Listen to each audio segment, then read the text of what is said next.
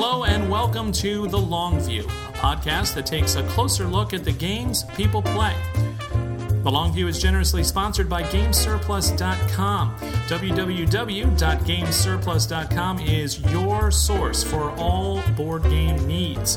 Thor and his family will be happy to find anything for you, whether it's a hard to find import or the latest, greatest hotness. So go to GameSurplus.com. The Longview is also hosted generously by 2d6.org. 2d6.org is a fantastic website uh, and a great resource for board game reviews, commentary, video walkthroughs, and special interviews. My name is Jeff Gamble. I'm the host of The Long View, and tonight I am very pleased to be joined by two special guests who are coming back for a second time, and that is Joe Huber and Eric Brosius. Um, tonight we're going to be taking a look at the game Race for the Galaxy. This game has been around for quite some time. As a matter of fact, the brand new story arc for Race for the Galaxy is set to be released very, very soon. So, in light of that, I thought it might be a fun idea to take a look back at the original Race for the Galaxy and talk with Eric and Joe, who have a huge amount of experience with this game, and try to see what it is that makes this game so popular. So, without any further ado, I'm going to introduce my special guests, Eric and Joe. Gentlemen, thank you very much for being on the show this evening. Glad to be here. Thank you, Jeff.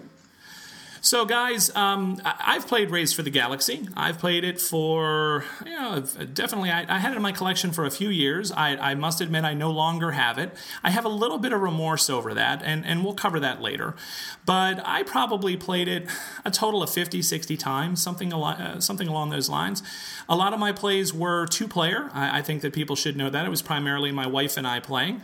Uh, I did uh, also play uh, quite a few times, I'd probably say about eight to 10 times in four player games when we would get together with another couple. However, uh, you know, I'm, I'm, not exactly sure whether two player is where this game shines. Um, I, I, did like it enough that I went and got every expansion that came out for it. But quickly, I'd say over time, it, uh, my interest sort of seemed to, to wane a little bit. And I want to kind of circle back to that later. But enough about me. I want to hear from you guys. What was it that attracted you to the game? And why is this a game that you both have played such an incredible amount of time, do you think? So, um, I actually was fortunate enough um, to play in what I believe was the very first playtest of Race for the Galaxy uh, back in 2004.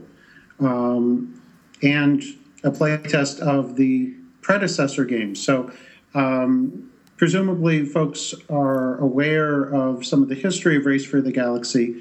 Uh, was born out of, um, uh, actually, born out of the development process from San Juan. Um, when uh, Stefan Brück at uh, Alea Games was looking for a uh, card game version of Puerto Rico, um, he uh, involved Tom Lehman um, as well as uh, Richard Borg, actually, with um, coming up with ideas. And, and in fact, they uh, they each developed their own um, say, their own San Juan game. And um, as a result, Tom had um, put a put a lot of work into developing this idea, but it wasn't his game was not going to be published, and so he set it aside for for a while and then came back to it, um, combined it with uh, some of the um, universe that he created for a uh, game that was going to be released by Prism Games, um, uh, Duel for the Stars or something like that, and um, put it together and, and, and came up with the prototype of, of Race for the Galaxy. Um, at the time that uh, that he was doing this, I was fortunate enough to be uh, traveling um, on business to California uh, fairly frequently and uh, got to play test the game a about 30 times I think in total before uh, before it was published in 2007 um, and one of the things that, that really attracted me from the start was the the fact that there were so many different things to do in the game uh, I am always attracted by a large number of choices in a game, and race gives you that. Um, you have a hand of cards. Some of them are going to become um, money to, to buy cards, uh, build settlements, buy developments. Um, others are going to are going to be part of uh, the world that you build, and there are with any given hand typically a, a significant number of ways of taking that uh, that starting hand, um, each of which then has effects on your future development, your future settlements uh, as you go along, and that variability, um, the fact that the game doesn't play. I mean, as so in 2008, I played race uh, over a thousand times, and did not get tired of it playing it a thousand times. Um, it, it really comes down to that variability. So the variability is built by the, the, the, kind of large array of cards that came with this game. Um, there, there are quite a few, and the cards. Uh, the cards were relatively unique, weren't they? I, I, don't know that they were all unique, but um, you know, there, there were some duplicates in there, but many of the cards were uh, totally different and, and quite unique, so that that added a lot to that variability. Yes. Yes, all of the worlds are unique, although some of them differ only in the names. Uh, the developments, uh, there are often two or three developments that are the same, um, depending on whether you're looking at the base set or uh, the base set, including the expansions. Right. Nevertheless, when you're looking at a deck that includes over 100 cards, possibly close to 200 cards if you're playing with the expansions, uh, the fact that there are a few pairs that are the same isn't a very significant duplication. I started with the game in 2005, a little bit after Joe did. I think the first week that I tried the prototype, I played it 10 times. Um, I specifically remember early in that process, sitting down at midnight and playing the game with a group of people, and then playing it again and again, um, being up till two in the morning playing the game. I'm never up to two in the morning playing any game, Jeff. I usually go to bed, but it was riveting. The other thing that I remember is for a game that had so much randomness in it, uh, the same people seemed to win the game over and over again.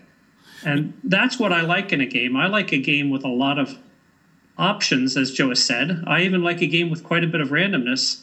Um, and I'm particularly intrigued when a game like that can produce uh, skillful players uh, who can win far more than their share despite the randomness. That's kind of a puzzle how that can happen, but it clearly does in this game. Yeah, absolutely. It's it's clearly a puzzle to me as well because uh, I I am terrible at the game. Uh, my wife was much better at it than, than than I am, which may be one of the reasons it's not in my collection anymore.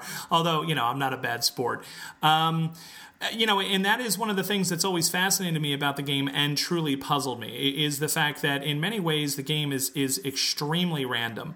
Um, you, are you're kind of you know you do have that starting hand uh, that Joe was talking about, and you know, or, or, very early in the game you may get one of those uh, six cost developments, which are kind of crucial in that they they often will sort of give you a direction or a strategy or, or something that you want to build towards. Uh, the six cost developments are all generally unique. Um, they, they reward um, building cards in your tableau um, that, that, that will synergize with them.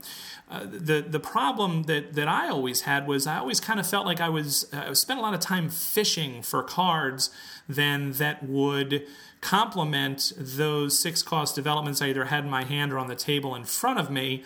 And yet, I couldn't really uh, claim that the game was just random uh, go fish because consistently the same people would win. So I agree 100% with what you're saying that that's my experience as well, but I have absolutely no idea why that is. So my hope is maybe we can try to discern tonight why it is that a game that is this random. I mean, you were talking about the card count, and I was pulling it up here on the Geek, and uh, there are 109 just in the base game 109 different cards 59 of which are worlds 50 development cards. So there, there's a, a, huge amount of variety in that deck but the variety cuts both ways. You know it's very hard to predict with any certainty that you're going to get cards that you want. So, how is it that the players can exert enough control over the game that consistently a better player will beat, for the most part, a more inexperienced player? What do you guys think of that? There are a number of aspects to Race for the Galaxy, but probably the fundamental one to me is finding the strategy for you in the particular game you're playing, given the cards that you see. We talked a little bit earlier about San Juan. And I would say San Juan has two or three possible strategies. And as you play San Juan, your job is to decide which of those you're going to seek out in a given game. Uh, Race for the Galaxy has many strategies. I think the base game has over a dozen different strategies that you could play. As you add more expansions, the number of potential strategies goes up, although the difficulty of finding them increases as well. So that's a trade off. Um, when you say you're fishing, that implies that you've selected a strategy and you're looking for the cards that are going to allow that strategy to succeed. To me, in many games of Race for the Galaxy, when I look at my initial hand or the cards I get at the beginning, I'm not yet sure which strategy I'm going to pursue. And ideally, I play in such a way as to keep my options open so that more than one strategy is possible for me depending on the cards I draw. So if I'm playing you, Jeff, and you've chosen one strategy right at the beginning to pursue, and I've determined that there are five different strategies that might work for me, my chance of finding the cards I need is a lot greater than your chance of finding the cards you need. Making that judgment, deciding which strategies are viable and how to keep your options open, that's part of the fun, I think. So, do you disagree then that the six cost developments are the engine that drives your strategy? Because that that's kind of you know, and again, I, I, admittedly, I am not a good player. It's one of the reasons I want to talk to two fantastic players is because, you know, my thing was always okay when I, I got a, a six cost development in my hand, and if I, you know, looked at something I had already built in my tableau and it was something that I thought would work with it, or if I had other cards in my hand that I thought would work well with it, then I'm going to run, I'm going to ride that horse. Um, but but you're seeming to imply that you know you can keep your options open longer, because to me the game always kind of ended um, right before I was able to kind of finally get something solid. Um, you know. So I, the timing of it, uh, I struggled with as well. So are the six cost developments not as important as I'm making them out to be? So you can certainly there are there are a number. So Eric mentioned, there, there are a number of strategies. Um, some of those do involve focusing on a six cost development as the primary piece of a strategy. Even within the different strategies, um, that's simply a primary means. A strategy that has only a primary means will often lose out to one that's that's got other other things going on. So, for instance, if you have a, a really useful six six uh, cost development that fits in with your Tableau, that's great. If that's all that you have and all you're doing is searching for cards that fit with that six cost development, you're probably wasting your time and the other players are going to be are, are going to be able to do something um, more effective if at the same time you're set up to be able to um, develop things effectively. You're set up to be able to uh, settle additional worlds. You're set up to to be able to take advantage of con- consumption that's going on. Doesn't matter what what other thing you have going on, but you you need to be able to. Um, I mean, if, if there's a key to the game across all strategies, it is taking advantage of what other people choose to do on their turn. Um, if your opponents are if your opponents are in a produce consume cycle, you don't have to be on a you don't have to be focused on produce consume. In fact, you probably don't want to be. But if you get nothing out of that produce consume cycle, you're going to fall behind in the process. If you can get something out of it, you know, if they're getting six victory points because they're choosing produce consume 2x, and you're getting two or three victory points, one, the victory point pool is going to disappear faster such that you such that they can't run that site that system as long as they want to. And secondly, you can be off doing your other things that if they can't take advantage of as well as you're taking advantage of their cycle, you're going to win. That's called leeching. Mm-hmm. When when you've identified what your opponent's strategy seems to be, and you build something that will give you some advantage as they perform that. Jeff, I sometimes think of Race for the Galaxy as a game in which uh, the player is dropped down in a wilderness and is trying to find his or her way back to civilization. And there are many paths that might take you back to civilization, by which I mean a strategy that works. If if you've got to pick one path, your chances of finding it are less. If you have multiple options, you might, in fact, at the very beginning of the game, be blundering around a little bit. But sooner or later, you identify a track or you find a creek that you can follow. Uh, you got to be uh, have your eyes open and be willing to try whatever it is that you run across. So, if you look at the game, you will find that uh, Tom has designed some starting hands uh, that have little tiny numbers in the corners, and those are designed for new players. If you start with one of those sets of starting hands, effectively what's happened is um, Tom has, instead of putting you completely in the wilderness, put you in a place where there are a few tracks available. Now, those starting hands could give you a single road to success, but that wouldn't be much fun. Instead, what Tom has done is he's designed four starting hands, uh, each of which has several paths to success, so that you still have the enjoyment of trying your options. But uh, instead of being in a completely trackless wilderness, you've got some tracks that you may choose to follow. So it gives you a compass. Um, yes.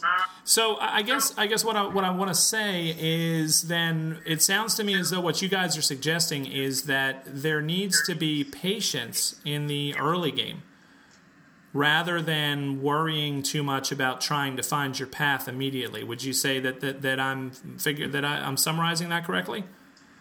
Uh, usually. Often there needs to be patience. Sometimes you drop down right on a superhighway. Right. So if you were to play me or Joe, Jeff, and you say you're not an experienced player, right? It's possible that you would be dealt exactly the cards you need uh, to carry off that strategy that you fastened on early. And you know, if the cards just come to you for that strategy, play them for all they're worth. And that's why, um, even when you have quite a significant skill difference among players, the weaker player will win some of the games because sometimes the cards will come up exactly for the strategy that player is playing. Right. So the challenge is not um, is not always to wait, but sometimes you need to wait. Okay. That's part of the decision process is when do I wait and when do I start pushing? All right. Are you playing a fast game or are you playing it? And if you're playing a fast game, are you playing it on victory points or on tableau? Or are you playing a slow game, in which case um, you know don't do things that that that aren't helping your opponents as you go along so that at least they they are not getting they are not getting as much by leeching off of you as you might get leeching off of them. Right. Yeah, that pacing is something that's always been kind of problematic for me as well because, uh, you know, I, I, believe it's what, 12 cards, right? After the 12th card is built. Am I correct in that? Yes. Cards, right. Yes. And and so you know a lot of the games that I have played, um, the the end of the game has come via the twelfth kind of card being built in a tableau, and uh, you know I'm kind of left often with all of these great things that I was about to do in the next few turns that I now can't do because the game was, you know, ended. Now, sometimes that was just by design. I mean, my wife, you know, would tell me, well, I saw what you were gearing up for. And I knew I had the advantage, so it was to my advantage to play a couple of you know cheap cards, uh, you know developments, and and do some settlement, and quickly end the game before you could get that going. So part of that can be attributed to just good play by your opponent, I think. But um, I, I kind of always kind of felt that pressure of you know boy you only get 12 cards you only get 12 cards.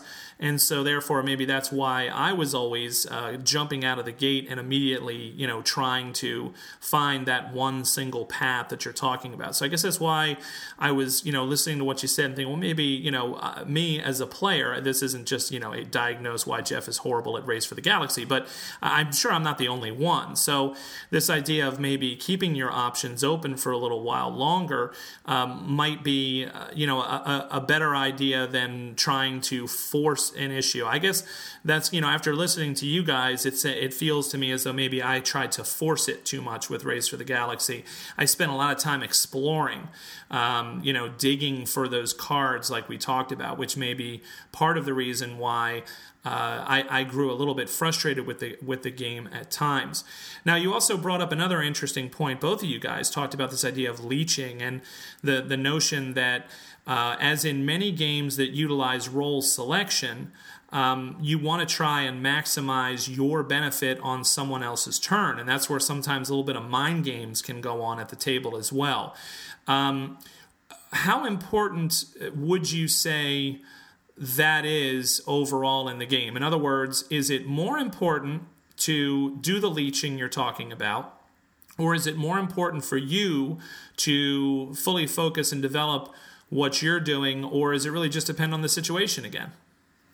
So you always want to be you always want to be ready for whatever someone else happens to call.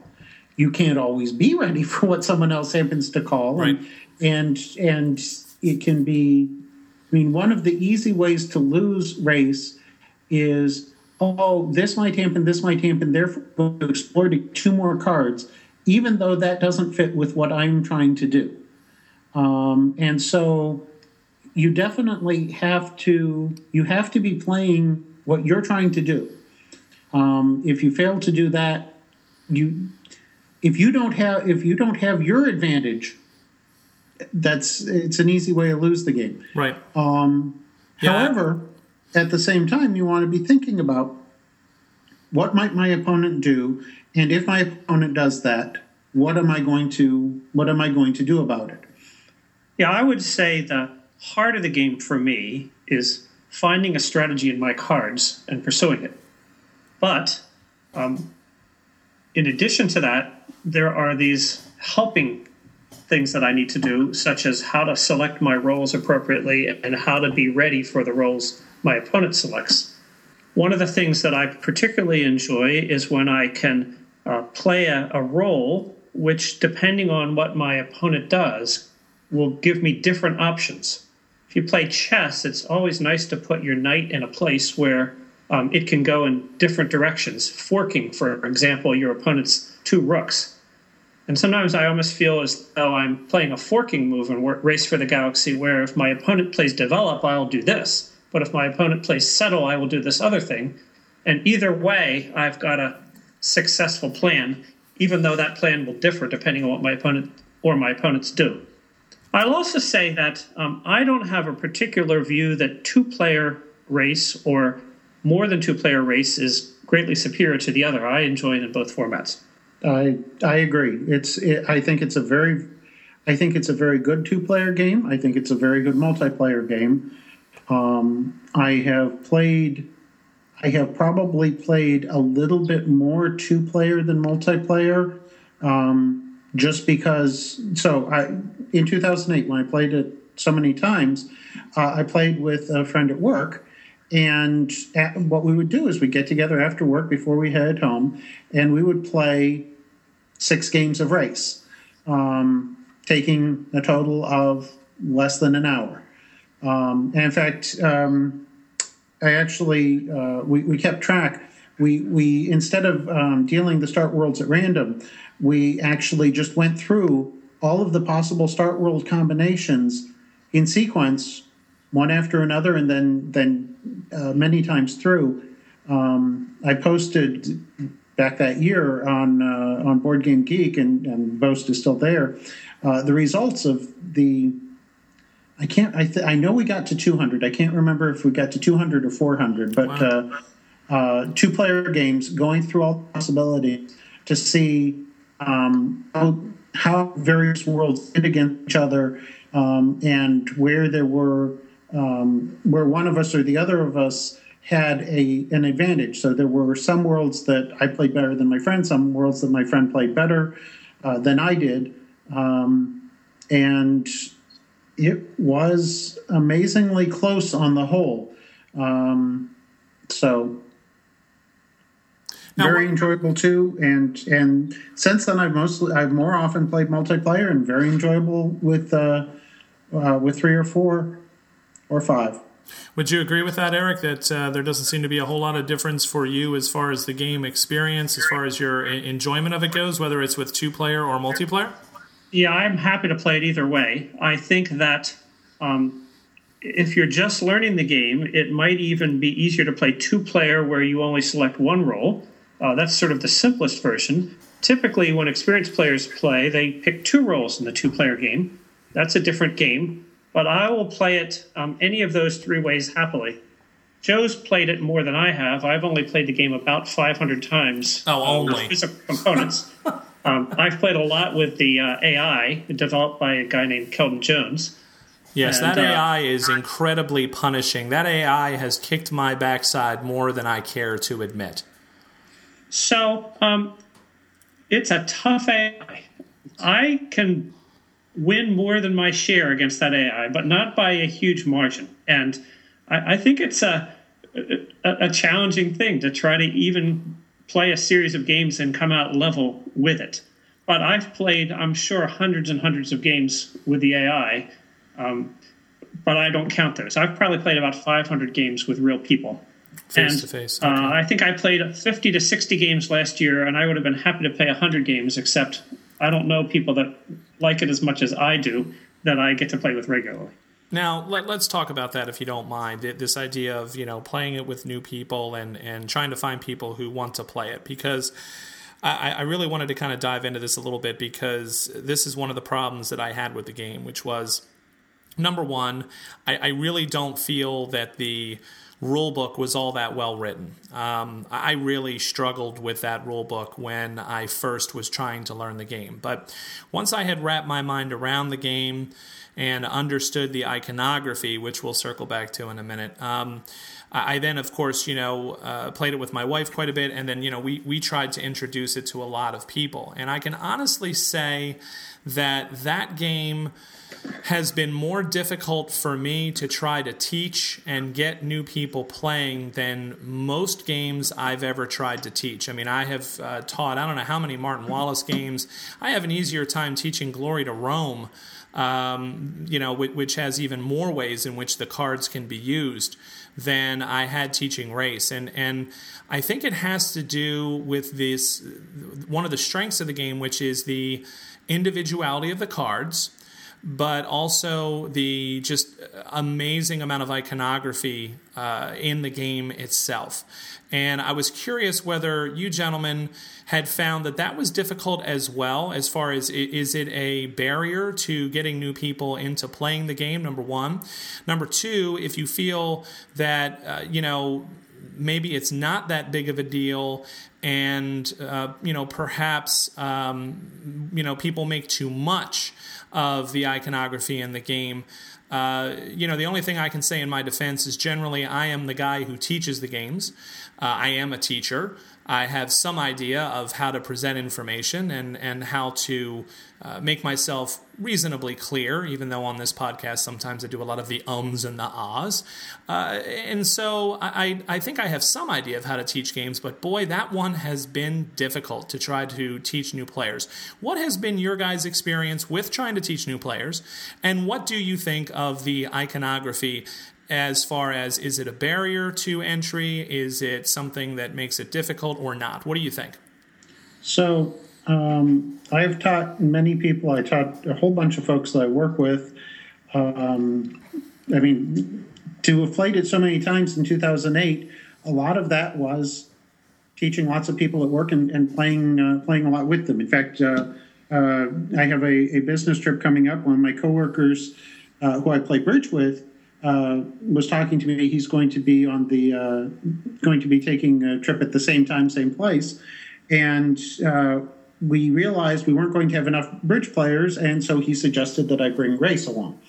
Um, I've never really had a difficulty teaching it. I will say that I don't I don't teach it from the rule book. I haven't I haven't looked. I was just looking at the rule book now as as you mentioned it, and, and I think the rule book's uh, perfect. It's got Eric's name in it, and it's got my name in it. So, um, but uh, seriously, it's I I I knew the game very well before it was published. I've never used the rule book enough to say if there are weaknesses relative to how it presents it. Right, right. Uh, the iconography, I can actually so. Um, as I mentioned, I, I, I first I, I, was fortunate enough to get a chance to playtest the game in 2004. As a result, I got to playtest it when it was pre-iconography, mm-hmm. when all of the um, all of the things that were on the cards were written down as text, and as a practical matter, it took me a little while when uh, they switched to Wei-Hwa's iconography to get used to it. But it's the only way that you can play it once you have played some reasonable number of, of times. Um, it is a little bit more challenging to get someone to start playing, but it's the only way that you can see what's going on at the table once you get past you know far enough uh, far enough in the learning curve as to be looking beyond your own tableau right i would say jeff that no, i no, taught calculus to college students for mm-hmm. eight years. Right. If there's one thing that that taught me it's that people learn differently. Right. And um, so i have found i've probably taught the game to 50 people. Okay. Uh, you know, I found that some people learn it more easily than others. I've also found that you can't predict that. Sometimes people that you would think are very technical, they've got jobs that involve computer programming, and you think, surely this would be a game they could pick up. They struggle with it. Other people seem to be non technical and pick it up right away. So I'm not sure what it is. I agree that it's easier for some people than it is for others. Um, I remember a brief uh, period, I started with iconography, unlike Joe. I remember a brief period of trying to learn the icons, but from the very beginning, I really wanted to learn this game, and maybe that's why it didn't seem that hard to me, because I, I was really eager to learn it.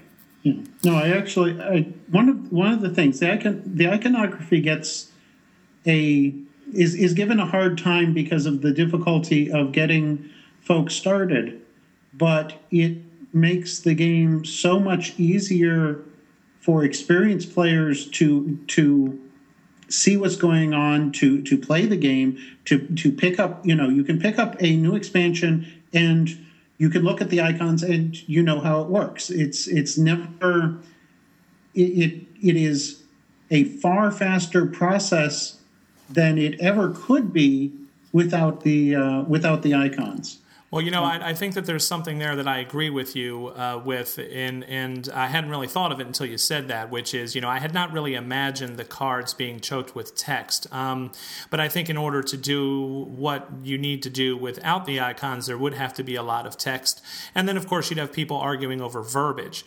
Um, also, you know, one of the great features of Race for the Galaxy, at least in my opinion, is the artwork. And so by having the iconography there, it really does allow that sort of artwork on those cards to come through. And it really is some beautiful artwork. You know, the only thing I'm wondering is, you know, you talk about this advantage, Joe, with, with, with the icons. Now, the only advantage that I can think of that I picked up on, um, and, and, I'm curious if there's more because, you know, you, you guys have so much more experience, is over time I kind of learned to scan my cards and the cards of my opponents sideways once a role was was selected. So like if someone chooses settle, then I'm looking at the settle kind of row going across my tableau, seeing what effects or powers that they're going to have and maybe what things am I going to be able to do, etc. So is that what you're talking about where where you can kind of quickly reference kind of your powers whereas if you had to read blocks of text, you'd almost have to read every card unless you knew it, which kind of leads me back almost to the way I feel sometimes with innovation, because innovation is text based. And so you kind of have to learn every card before you get any speed of play. Is that the advantage you're talking about, Joe, or is there more? So it's it's an odd way of describing the advantage because from my point of view, the looking to see what powers people have after you found out what they're calling is probably not the right approach.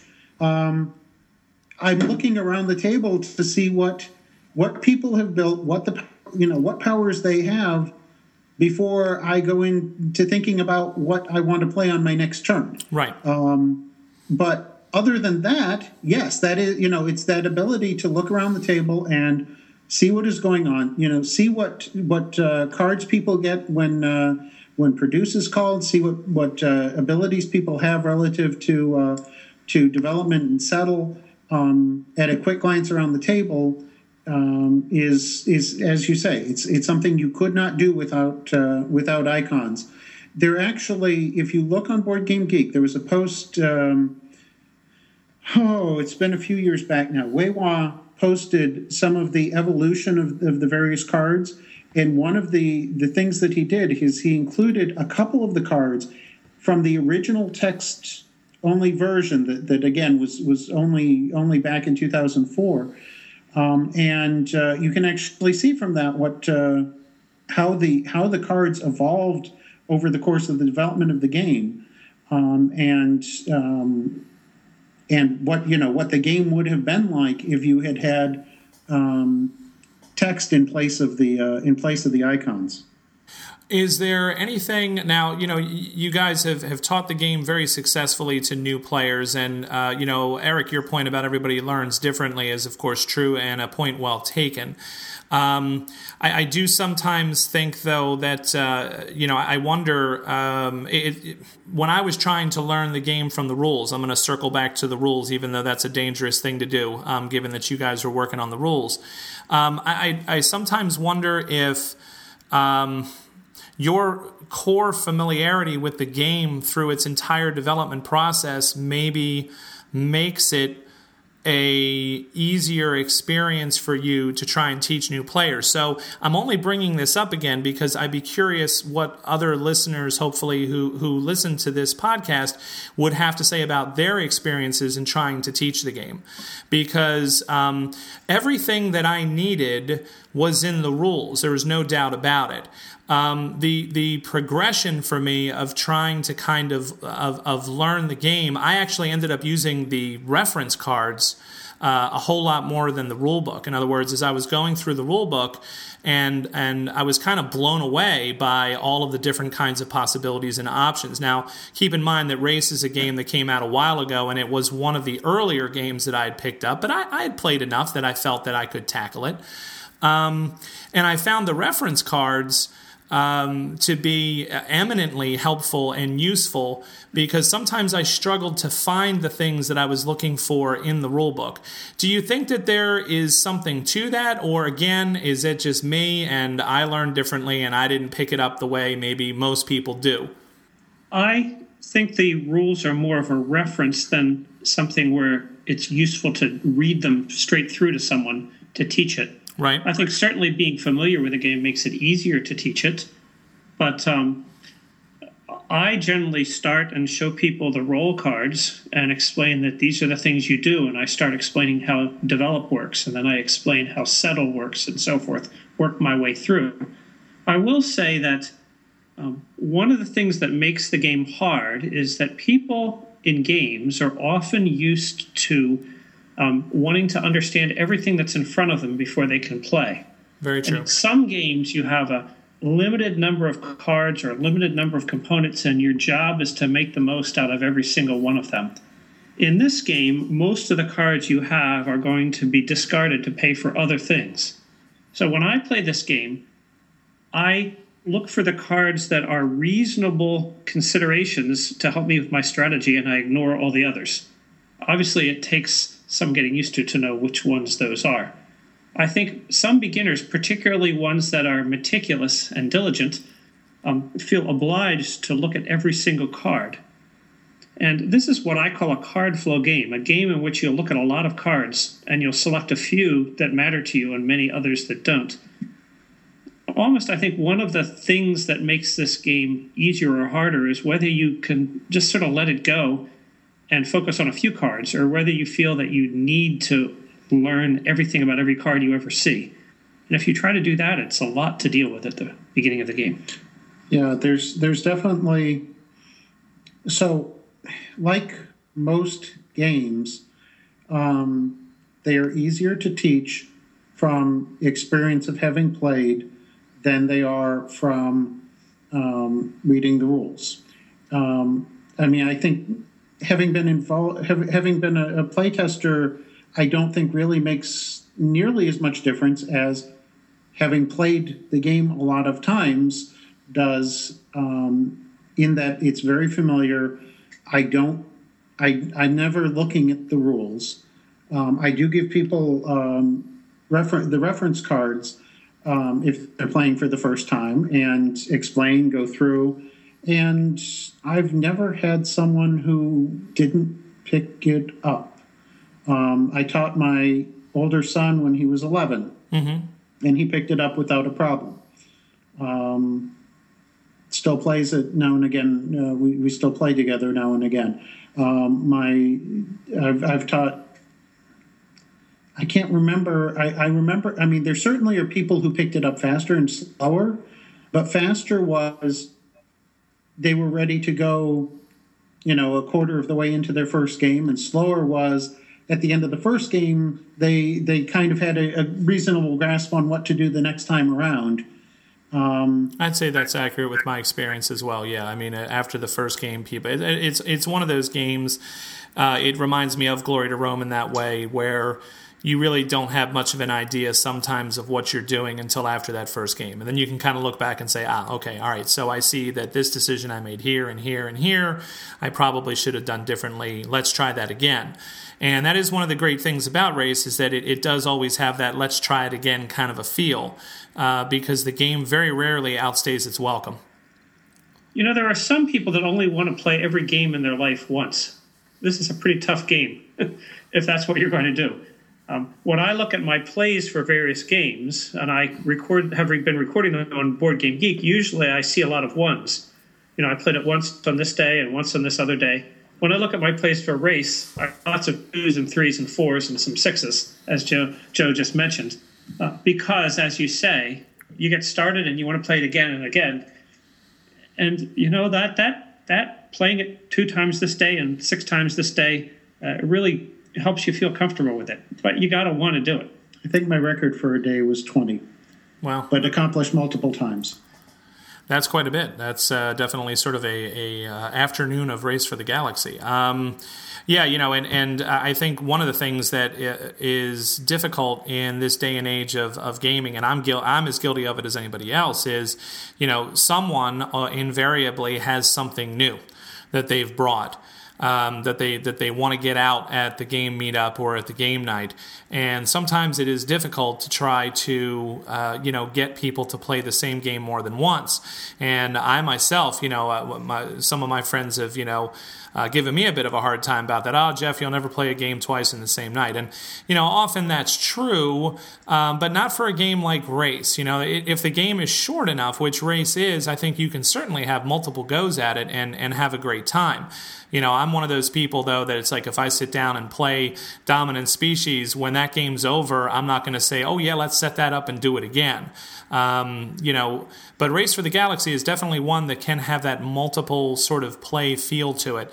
And it is something that once you do have some people who are experienced with the game, it's very quick to set up, it's very quick to play, it's highly portable. And that, you know, again, that's another advantage of the game. So let me try and summarize a little bit for, for the, this, this last section. So for new players, your suggestion would be, if I'm understanding you correctly, um, try to learn first and foremost, as always, from someone who knows the game pretty well. Secondly, um, explain, start explaining the game by looking at the roles that you can select and what they do. Uh, thirdly, um, make sure that people understand that you don't have to know every single card. Uh, you don't have to study every single card, and that sometimes it's okay to burn cards. Uh, and this is something I've struggled with. Uh, you guys didn't say this, but I'll be curious if you agree with me or not. There's sometimes there's a tendency to hold on to cards because you have several cards that you really, really like in your hand, and you almost don't want to burn them and discard them to build this other thing. When sometimes I think you you you need to be willing to just let it go and realize, as you did say, that the cards are the currency of the game and that you're not going to be able to put everything in front of you um, all the time. You're, you're going to have to make some tough choices and decisions and just roll with it. And then I guess, uh, you know, lastly, um, would would be the idea of making sure people understand what you're calling leeching, which is this idea of try to make sure you're getting something, if you can, if you can manage it at all, on everybody's role selection, because that's only going to keep you closer in the game. Uh, have I summarized that correctly? Because I really would like to try to help people who are trying to introduce the, the game to new people because it's something that I struggled with. And so I could be the only one, but I'm hoping that this would be something that talking to uh, you two gentlemen who have such an amazing amount of experience, maybe we can help. So I, I'm fine with most of what you said. Okay. Worrying about leeching on your first play is a huge mistake, in my opinion. Worry. Uh, so your first ten plays, you should be focused on building your world doing the best job that you can building your world. Um, leeching is one of those things that you can start worrying about when you get to, you know, later into your um, into your plays. You know, on your twentieth play, yeah, you should be worrying about leeching at that point. Um, it's it's it's really, I mean, as a practical matter, I, I what I see consistently um, from from folks who I watch play the game a number of times early on in in uh, in playing it is um, folks early on catch on to one strategy. Frequently, it's a military strategy because that's one of the the clearer, more obvious strategies, right.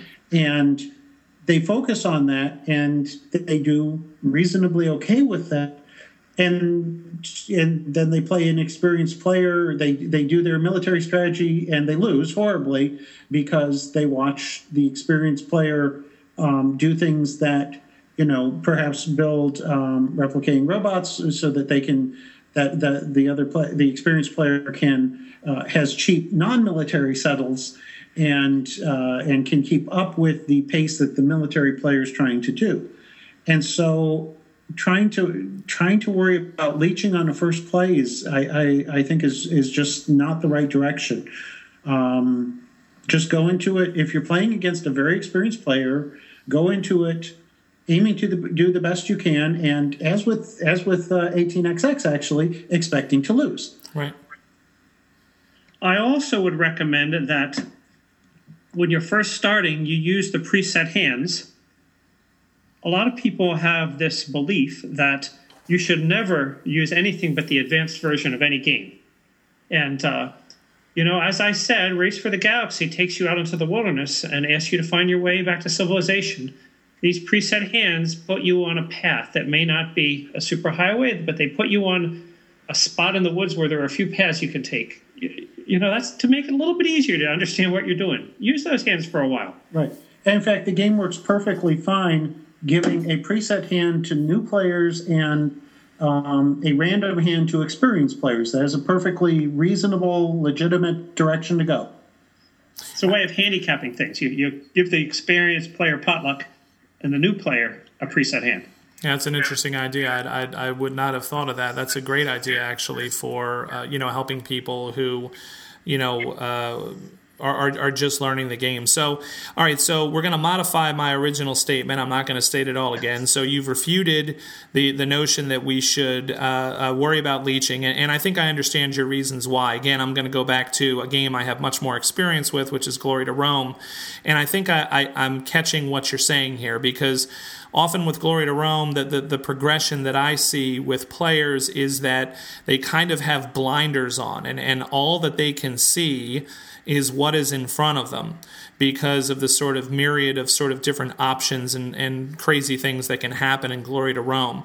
But the more experienced they get, the more their field of view, as I like to think of it, increases. And they, they begin to notice their opponents and they begin to notice what their opponents are building and then they start to think about the higher levels where it's like okay now now that i kind of see what others are doing i'm going to try to manipulate the pool of cards in the middle to deny them what they need and to maximize benefit for me. So it sounds like it's almost that kind of progression once again where you you know you guys are saying you need to kind of just worry about learning the game worry about yourself do the best you can learn the icons learn the systems and then gradually as you play increase your field of vision, uh, you know, which which for many Glory to Rome players kind of happens organically over time, and and and I think it does with Race for the Galaxy as well. Yes. Yes. Excellent. And um, yeah, go, be go ahead. aware that picking one strategy, even if that strategy, as Joe says, like the military strategy, seems to work for you as you're learning the game, uh, picking one strategy is not a long term key to success it's almost as though you can get into a blind alley by perhaps learning to play the military strategy a little bit better than your other friends who are beginners. But if you come to the conclusion that the military strategy is the one that you should always pursue, or the produce consume strategy is the one you should always pursue, or any other strategy, all of a sudden you'll find that people that keep their eyes open to different types of strategies strategies are starting to pass you by. I might say if you were a football team and you learned one play and could do it very well, um, you might succeed. But at some point, the other team would, would start beating that play, and you'd need to be able to have several plays. And that might be a little bit of a mindset shift for you to get used to the idea of having different plays. Absolutely. Um, and I and, and I think that there's probably uh, you know a, a, lot of truth in that. So I appreciate you guys sharing your insight uh, uh, with that because you know it, it's a game that has intrigued me, and it's a game I enjoyed, but one I ultimately found that I just was not that good at, and I'm beginning to understand why. So thank you for that. Um, the other thing that that I want to circle back to is if you remember at the start of the show, I said you know that I, I used to have Race for the Galaxy and the expansions in my collection, and that I had gotten rid of them and that I had a little bit of remorse about that. And here's the, the, the, conclusion that I came to, and I want to throw this out there and see what you guys have to say about this. I miss playing Race for the Galaxy. I do not miss the expansions. I, I almost felt like there was so much bloat to the system uh, I was never particularly thrilled with the player versus player conflict uh, solution that uh, Tom came up with, uh, Tom Lehmann being the designer. Um, I, am not saying I could have done any better, but I wasn't super thrilled with it. I thought it would be something a little more direct. Um, and and then you know you had also the whole prestige thing that was added in um, the later expansion, and I, I so as I thought about Race for the Galaxy, and as I, I thought about it more and more after I talked with you guys when we did 18XX, and you talked about you'd like to do this episode, I really started kind of thinking back in my memory and thinking, you know, I really used to enjoy Race for the Galaxy, and then it just kind of got away from me, and I didn't enjoy it as much with all of the expansions. Do you, what would you guys say to that? In other words, you know, do you think that maybe are there certain expansions you feel are necessary? Do you think that race might be at its best with the base game or base plus maybe one or two expansions? And what do you think of all of the things and systems that had been added to it? Because I'm really curious what experienced players would have to say. Um, and and the reason I'm asking that question is this is a theme that has come up over and over. I think expansions is something that we all recognize are always being released. Um, and and it, it, it's not just for monetary concerns. Sometimes I think that expansions are released to try to keep a game fresh, to try to keep a game uh, popular, uh, something to continue uh, having it in the forefront of people's minds. And yet, when I look at a game like Race for the Galaxy, I'm not sure it needed anything.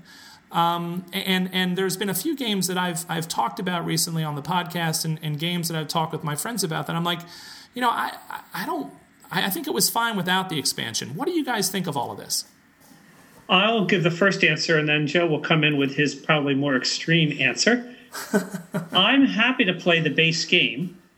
I rate the base game 10. The last expansion, I don't rate 10. I agree with you that it feels a little bit bloated.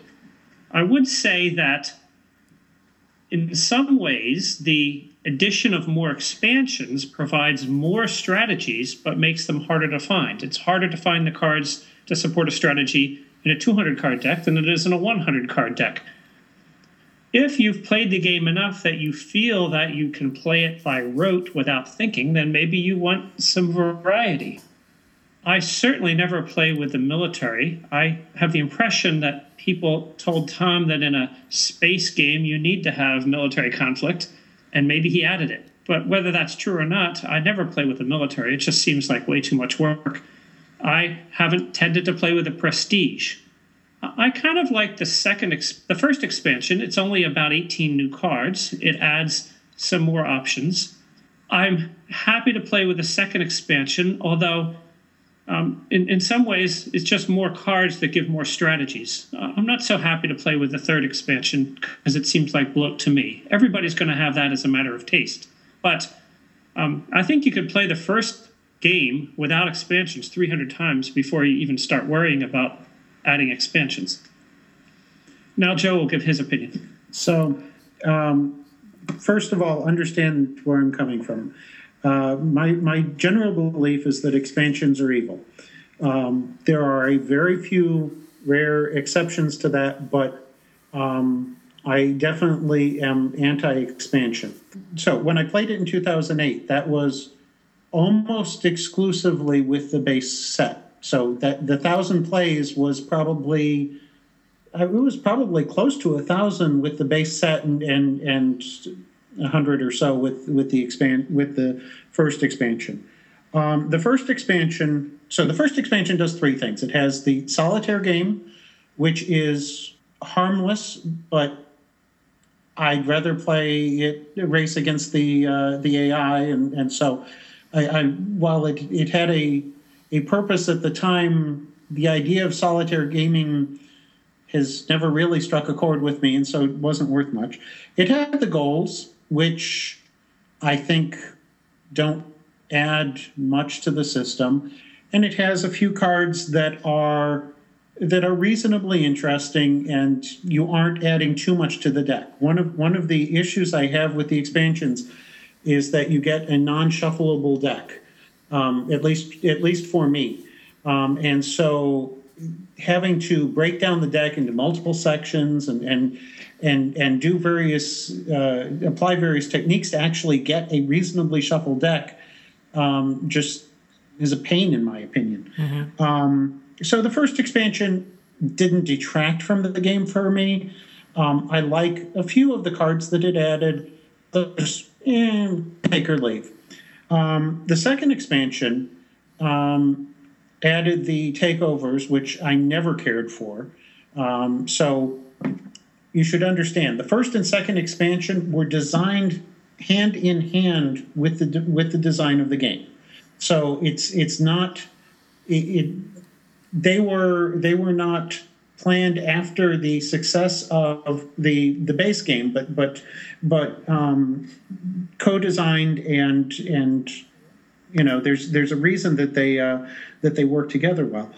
Um, but the the takeovers never appealed to me, and um, really the second expansion, in my mind, really came down to one brilliant piece, which is the ability to choose between two different homeworlds. I think that part is great. I think the rest of the second expansion is unnecessary.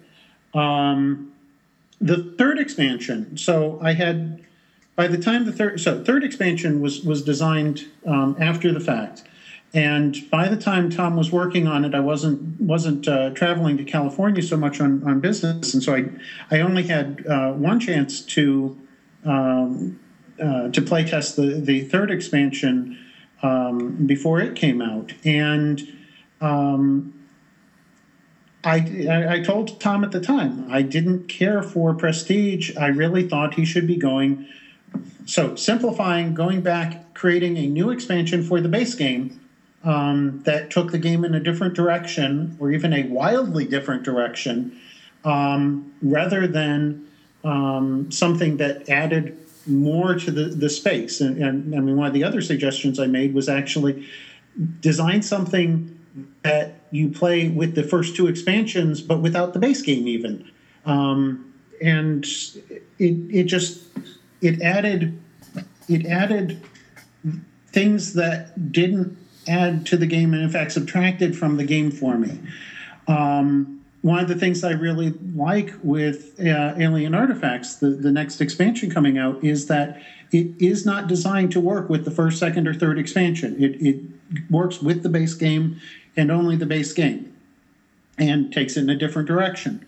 As a practical matter, the way that I deal with this, so I have I have three copies of, of Race set up to play. I have a base game, I have a base game with the first expansion, and I have a Joe's Select um, with the so all the cards from the second expansion, but then I took out um, a large number of cards to cut down uh, the the size of the deck to the point that it was in line with in line with the base game. It's, it's a few more than that, uh, but then all the homeworld so that you get the the choice of homeworld. Um, I don't honestly recall the last time that I played with more than one expansion. In fact, um, uh, frequently I, I, game at a friend on uh, Monday nights, and his copy of the game has the expansions uh, built into the deck. And so um, when I play, I usually request that we play uh, the French edition, where he only has the first expansion built into the deck. Uh, and um, the fact that it's in French doesn't matter because hey, it's icons. Um, and so um, I've probably played the French edition of Race for the Galaxy about as much as I've played the English edition of Race for the Galaxy in the past couple of years.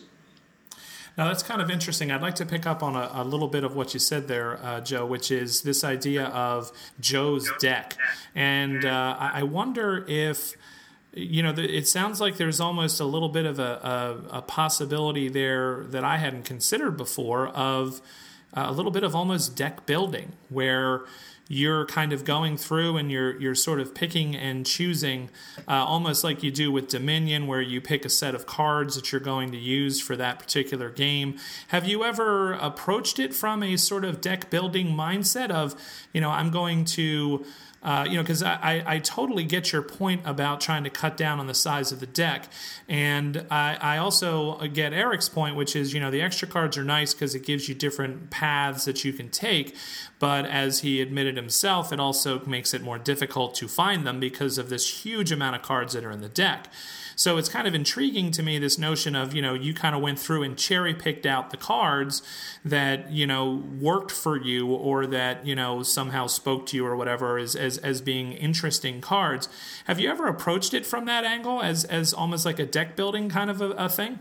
So one of the things that you have to understand is that I have very, very little experience with deck building. I've played Magic the Gathering twice with a friend's deck. I've never built a, a magic deck. Mm-hmm. I've played Dominion about eight times or so.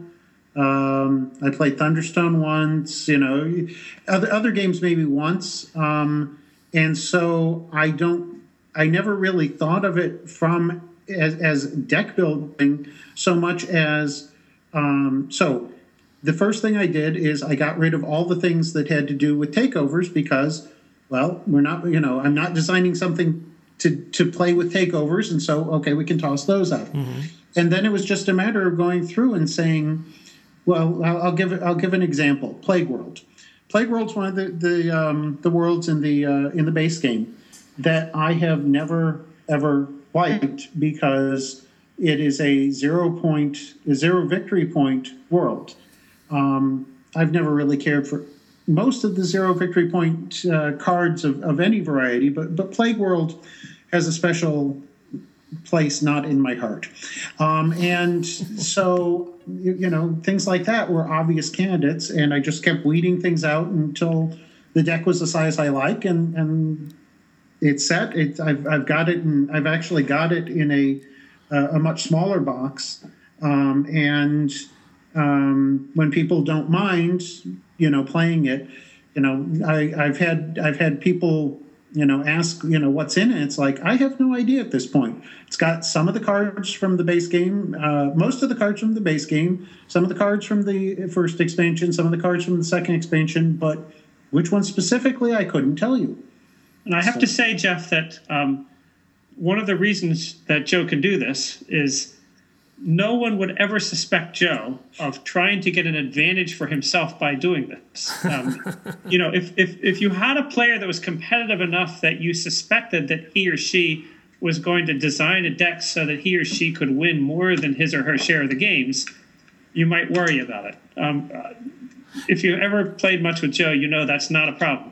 Oh, and absolutely. So, and, and I wasn't meaning to imply that he was designing the deck for a personal gain, but more of a tailoring of the experience um, for the players. Because, of course, everybody's using that deck. So I don't know that there's necessarily any inherent advantage as long as people understand, you know, that, uh, for example, he said, you know, well, we're not playing with takeover rules. And I think, you know, that that's something that people just do anyway. Um, so I wasn't trying to imply that. I want to make sure. No, I wasn't that saying that you were. I was okay. just saying that, that Joe's um, view on gaming helps with this. You, you, really know that he's trying to make the game uh, that he thinks everyone will enjoy. Mm-hmm. Of course, that's based on his opinion, of course, but. Um, um, but I'm happy to play the game with Joe's deck. And as he says, it's nice because it has options, but you can shuffle it, um, you know, with your hands instead of having to divide it into pieces and have different people shuffle different pieces.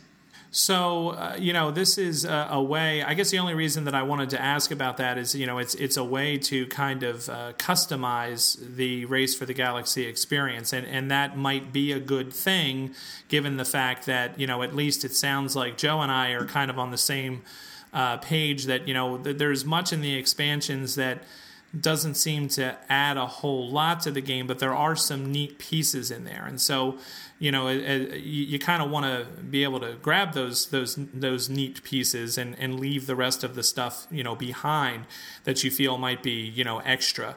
Um, so okay, base game it sounds like you know joe you and i agree you know that the base game maybe my memories of that are are kind of uh, correct that that there's enough there in that base game there's enough meat there that you probably don't need to mess with the expansions for a while unless you you know really want to explore them and explore those uh, those possibilities. Now, both of you guys um, were were talking about the player conflict uh, a few minutes ago, and and neither of you seem to care much for the player conflict system. And uh, Eric, I think you you sort of made a comment of you know well people told Tom that there should be conflict in a space game, so we put it in there. Uh, what are your feelings on that? Because uh, you know, I am one of those people that kind of thinks um, conflict is is something when I think of these epic space kind of games and epic space uh, classic films that I've watched, and there's usually some kind of conflict, and uh, you know, I, I, I just kind of uh, have wondered at the clunkiness of that system and it seems to me, if I don't want to put words in your guys' mouths, that you really don't feel that the, the conflict is necessary in the game. And if you don't think it's necessary, why do you think that? I loved the game when it first came out, and it didn't have conflict. Um, you know, so it's it's a question of theme, and theme is in some ways in the eye of the beholder. I feel like I get my feeling of the theme when I lay down military powers or when I lay down worlds that can produce goods. Um, typically in a game, different players will have different strategies. So if Joe is using military and I'm doing produce consume, that's enough theme for me. And I don't need to add an additional component, especially if I feel that that additional component is slowing the game down or gumming it up. And that's what it seems like it does to me. Other people perhaps don't feel the theme um, in the base game, and maybe adding the takeover rules gives them a feeling of the theme. And if so, that may be important, but it just doesn't matter to me. So the as I said, the, the second expansion was was designed hand in hand with the original game, um, and in fact, the base game was was created by Tom as a um, to to create a a subset, something that something that could, people could start with a, a little more easily. Um, and uh, so it, it's not something that was, was simply added on after the fact or anything. Okay. But the um, one of the problems, I mean, one of the complaints that, that, that people had about Race for the Galaxy when it came out was uh, that there was not direct conflict um, and not, was not direct interaction, in fact, um, because all of the interaction is through what roles you choose, what roles your opponents choose, and is of an indirect nature. Um, for some people, myself included, Eric included, that that's that's sufficient. That's that's entertaining, and um, there doesn't have to be um, some direct um, interaction between uh, the players in order to to be an enjoyable game.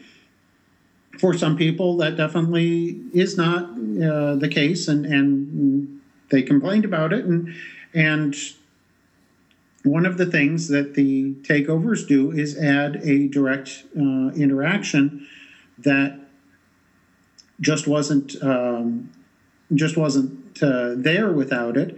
Um, on the other hand, um, I think it's one of those one of those things that there are definitely people who enjoy the takeovers, but the fact that you can avoid the takeovers by playing a non-military strategy, um, I think um, there there are a number of people that that it didn't go far enough, um, where the um, the fact that there are fairly straightforward ways to avoid uh, conflict, if you wish, um, um, I think it ends up being a um, a step in the right direction from from some people's point of view, but but uh, uh, not going far enough.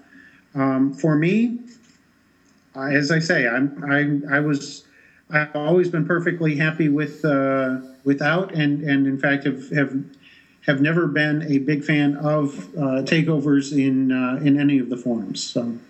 Yeah, it's interesting because you know you, you bring up a really uh, you both bring up two really good points. Uh, the, the first one that that I want to talk about is yours, Joe, which is this notion that um, you know takeovers are possible, but um, it's easy to avoid the player versus player conflict in the game. And this is one of the things that, you know, um, if I had the opportunity to talk with with Tom Lehmann, I, I, would I would love to ask him about that because I, I kind of agree with you, Joe. I almost kind of feel like.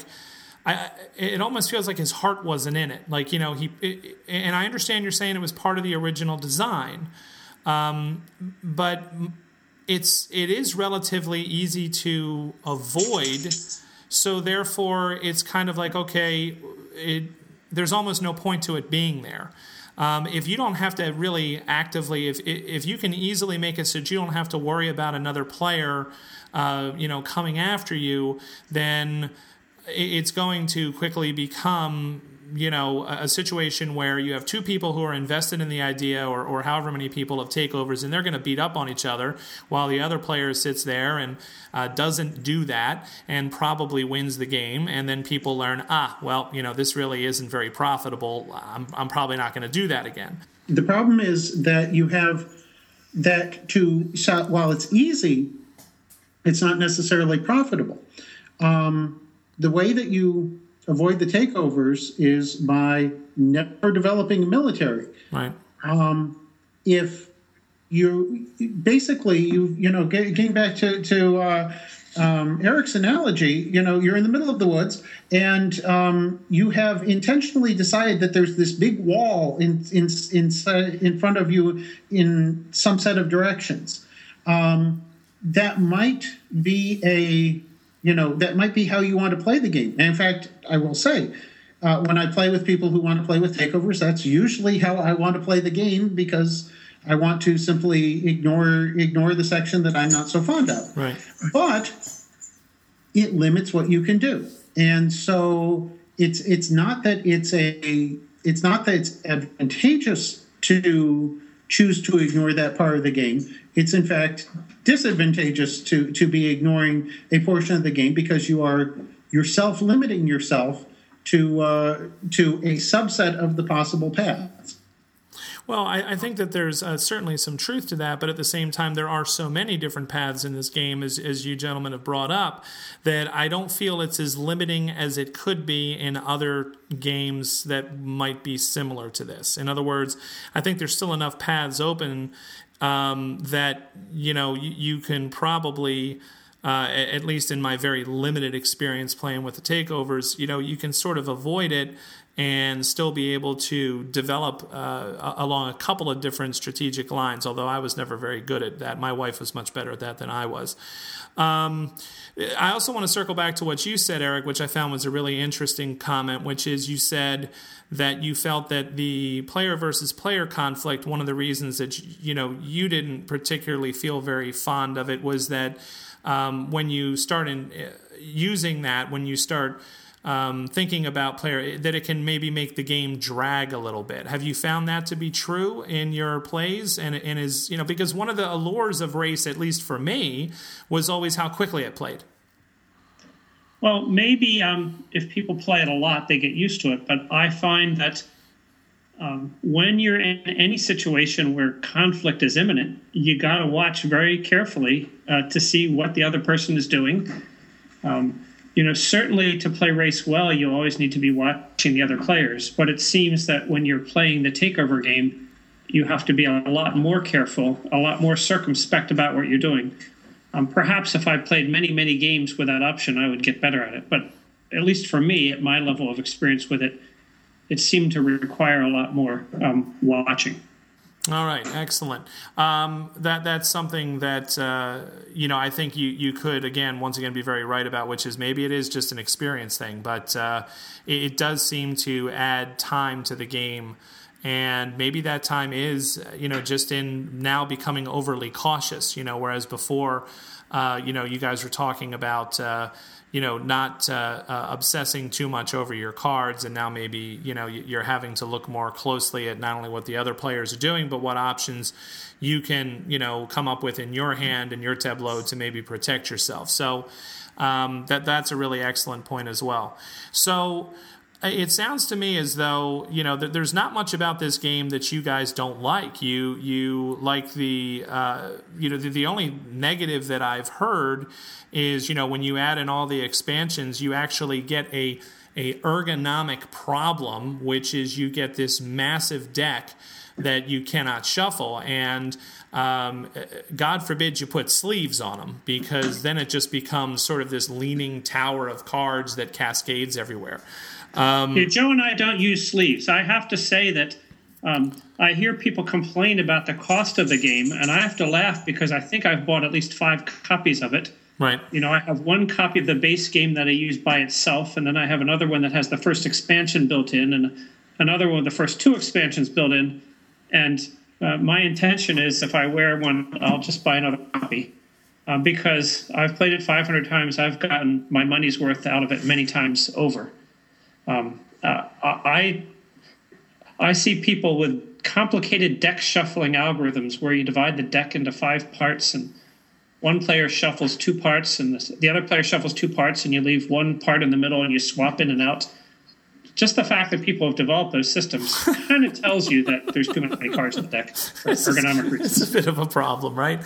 Um, so you know, I got to ask you the question, guys. I always ask the question: If is there anything about the game that you would like to change? Is there anything that you don't like? Because so far, it sounds like you guys are thumbs up all the way on Race for the Galaxy. Uh, overall, I mean the the, the changes.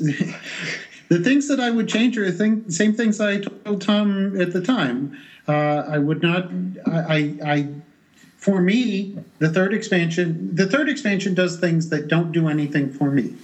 Um, but it's something that, that that Tom wanted to do. And talking to him about some of the reasons, I understand why he wanted to do them. It just it wasn't it wasn't the right thing for for to to make it more enjoyable to me. Um, on the other hand, um, with uh, um, oh, I can't remember the name of it. The, the new expansion, Alien Alien, Alien Artifacts. Artifacts. Yeah, Thank Alien you. Artifacts. Um, it, it's. I think that takes things back in a direction that's that's much more in line with my preferences, and so I've got nothing to complain about.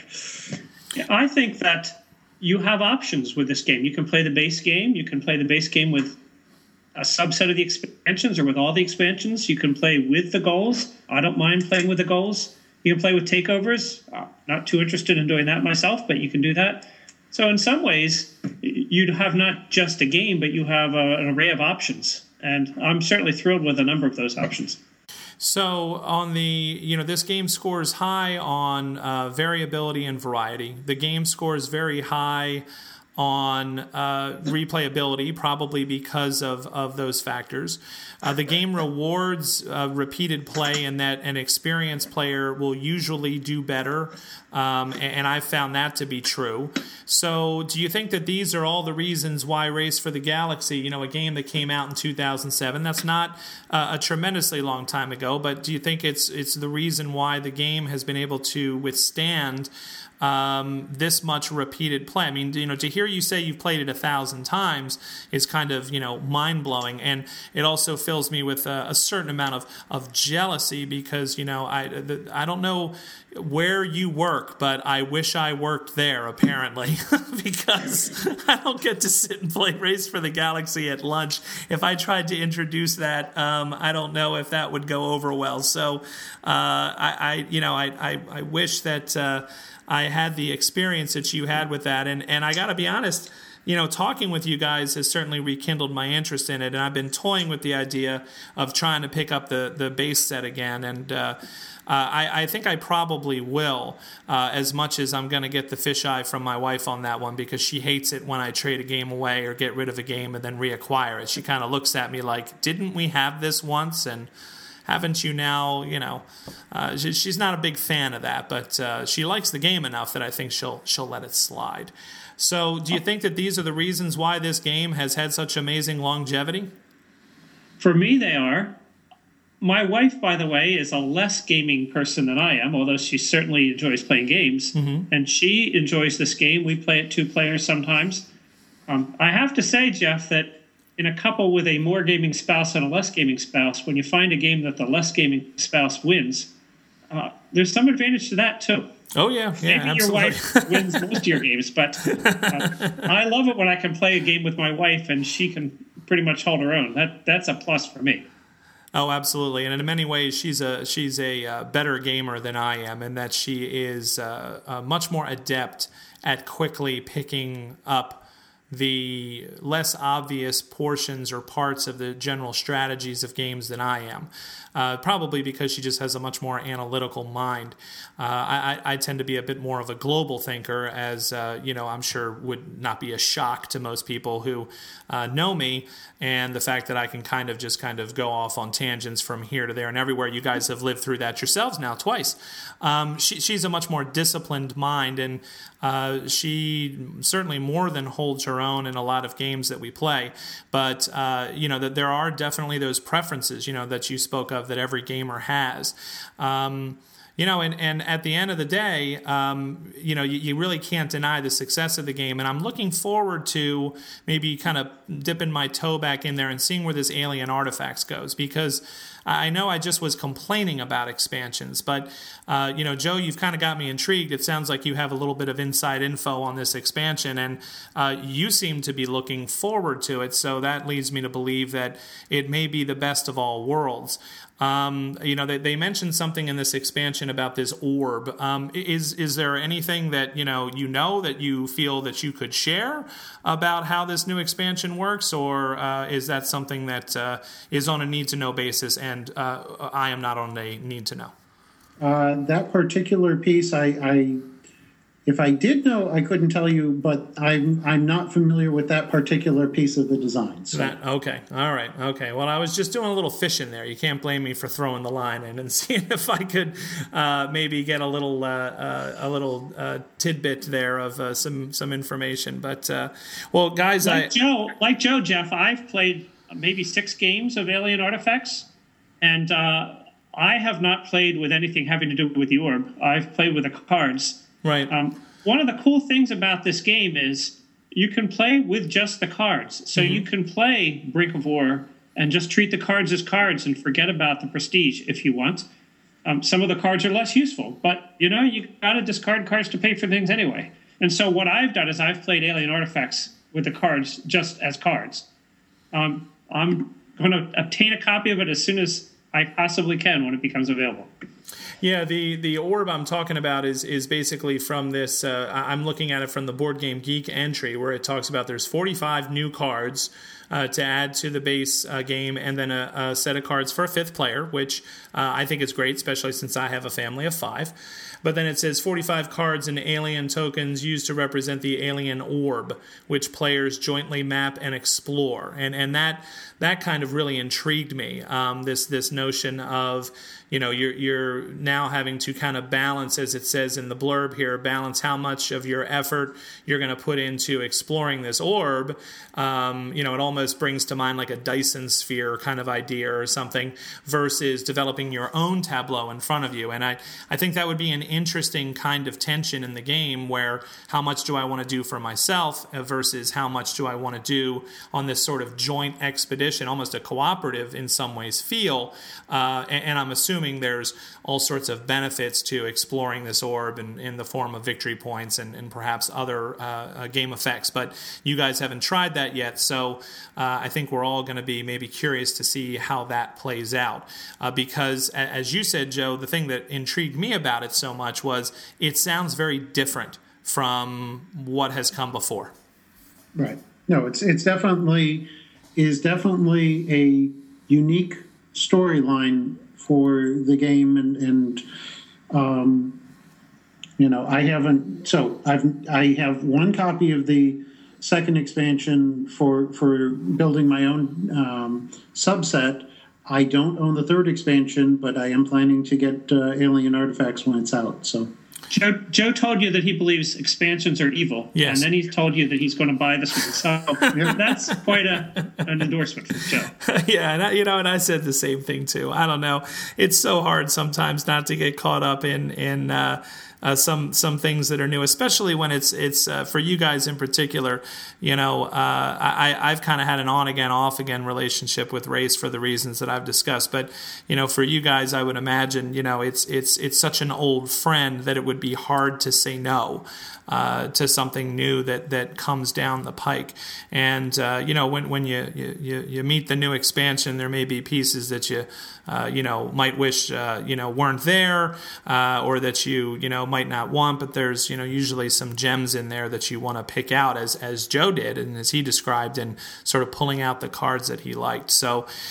Well, gentlemen, I want to thank you uh, uh, once again for agreeing to be on the show and for talking with me tonight about this game. You've certainly taught me a lot about it in some different kinds of ways and mindsets, uh, um, you know, that, that perhaps I should use when approaching the game. And I, I definitely appreciate your advice for teaching the game and advice for new players. Um, you know, that was something I found incredibly valuable when you were talking about the 18xx games, and uh, I think you've accomplished the same thing here, and I appreciate you sharing those strategies and ideas um, because if it's something that will, you know, get more people into playing the game and enjoying it, you know, clearly based on our discussion, it's a game that you can keep in your collection for a long time and get uh, years of enjoyment out of it. So I may have to pick this one up again. So thank you very much, guys, for uh, uh, joining, and uh, I appreciate you coming on. Uh, you're most welcome, Jeff. It's been a, it's been a pleasure. Thank you. So, for Eric Brosius and Joe Huber and myself, um, thank you for listening to The Long View. And uh, please post any questions or comments that you may have about the episode uh, at uh, www.2d6.org, uh, where the episode is uh, posted and generously hosted. Uh, you can also, of course, leave any sorts of comments or questions on the Board Game Geek Guild page for The Long View. also, of course, I would be remiss if I didn't mention my sponsor, Game gamesurplus.com. Um, Thor would be happy to track down a copy of Race for the Galaxy for you, and will be, I am sure, uh, getting the new Alien Artifacts expansion as soon as that comes out. So uh, go to gamesurplus.com for your gaming needs, and be sure to mention the long view if you order. So for Joe Huber, Eric Brosius, and myself, thank you for listening, and good night.